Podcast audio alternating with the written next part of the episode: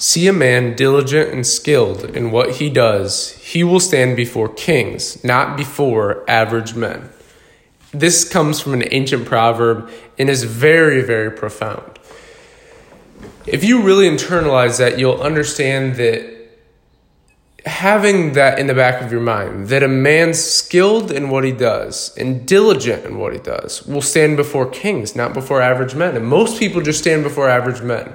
Not a lot of people stand before kings, or when they do get the opportunity to, they have to turn to their vices. They have to turn to chemical bias to uh, to cope, basically. So they need to have some alcohol, or they need to, you know, use these different outside things. They can't find it within themselves to be diligent and skilled because they haven't done what Lao Tzu said, which was doing what's difficult when it's easy. So they, they haven't trained their mind to basically perform well under pressure. So they buckle under pressure. And we see this is what the mass of men do. You know, the mass of men lead lives of quiet desperation. It's very, very true. And it, it holds true in most cases. And again, so that's an, coming from an ancient proverb. And, you know, what can you do about this? Well, you must be skilled in what you do and have a tangible, uh, apologies, a combination of both tangible and intangible skills. And you might be asking, you know, what is that? Well, think about what is tangible and what is intangible. Tangible things are things that you can touch, things that you can ma- mainly touch and use. So that that's kind of the way that I see it, is things that you can use. Because with tangible skills, not at all times can you like touch them, obviously, because they're you produce them. So things like uh, being able to do computer programming, things like being able to know how to box, being able to know how to play tennis, being able to know how to play basketball correctly. Those are tangible skills.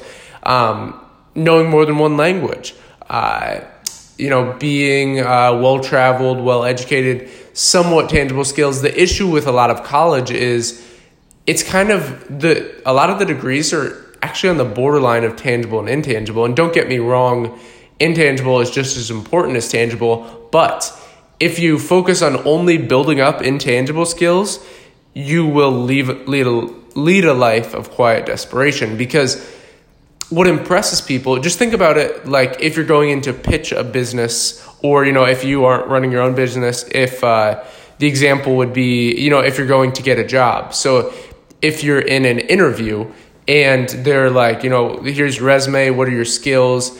Um, what do you think you're the most, you're the best at, or blah, blah, blah. And those should be tangible skills. Cause you know, the people that go, oh, I'm, uh, I always have a positive attitude and I, uh, I'm really hardworking. Those things are basically intangible. So you can't really like, they're very broad. They're very basic, but tangible things are things that you can be like, you can point to and be like, look at that. That is something I can do.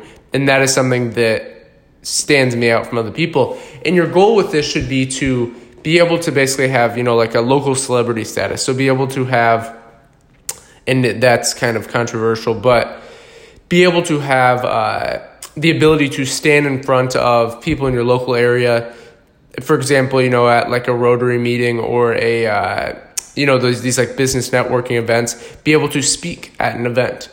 And that's a, that's a tangible skill in and of itself, but you also have to have tangible skills to get up there.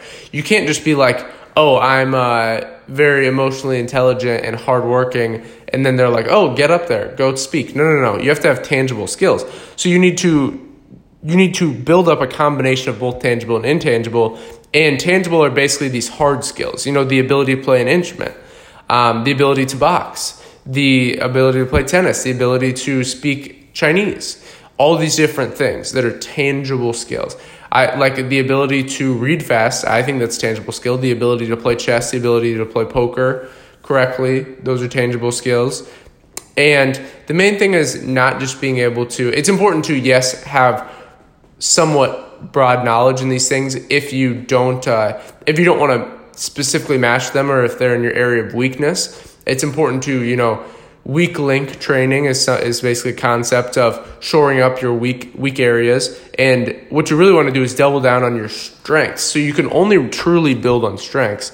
And realizing this, it's very, very important.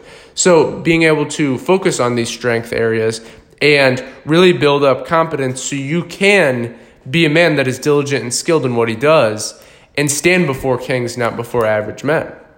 This is what basically all big, you know, famous people have been able to do. They, they're competent in so many different areas. And you see this in literally every man of deep impact. They don't just have one area. They do have an area of focus where they've built on their strengths, but they, they're like Renaissance men. They do multiple different things.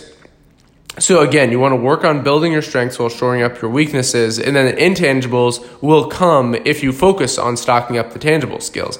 Because in stocking up those tangible skills, the intangibles basically, they come and you have to utilize them. So by focusing just on the tangible skills and keeping in mind the intangible, I would say use the eighty twenty principle for this. So, you know, twenty percent of your focus, your energy, your actions dictate eighty percent of your results. So you want at least eighty percent tangible, and it, it's different for everybody. But, you know, you should be well-balanced with many skills to reach local celebrity status and find out and stand out.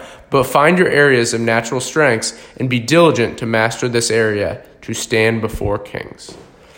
Hope you were able to understand this, you know, the diligent celebrity and meeting the king. Remember the ancient proverb, see a man diligent and skilled in what he does. He will stand before kings and not before average men. Hope you're able to learn a lesson from this. And if you enjoyed it, please leave us a review and subscribe. Thank you for listening, and until next time.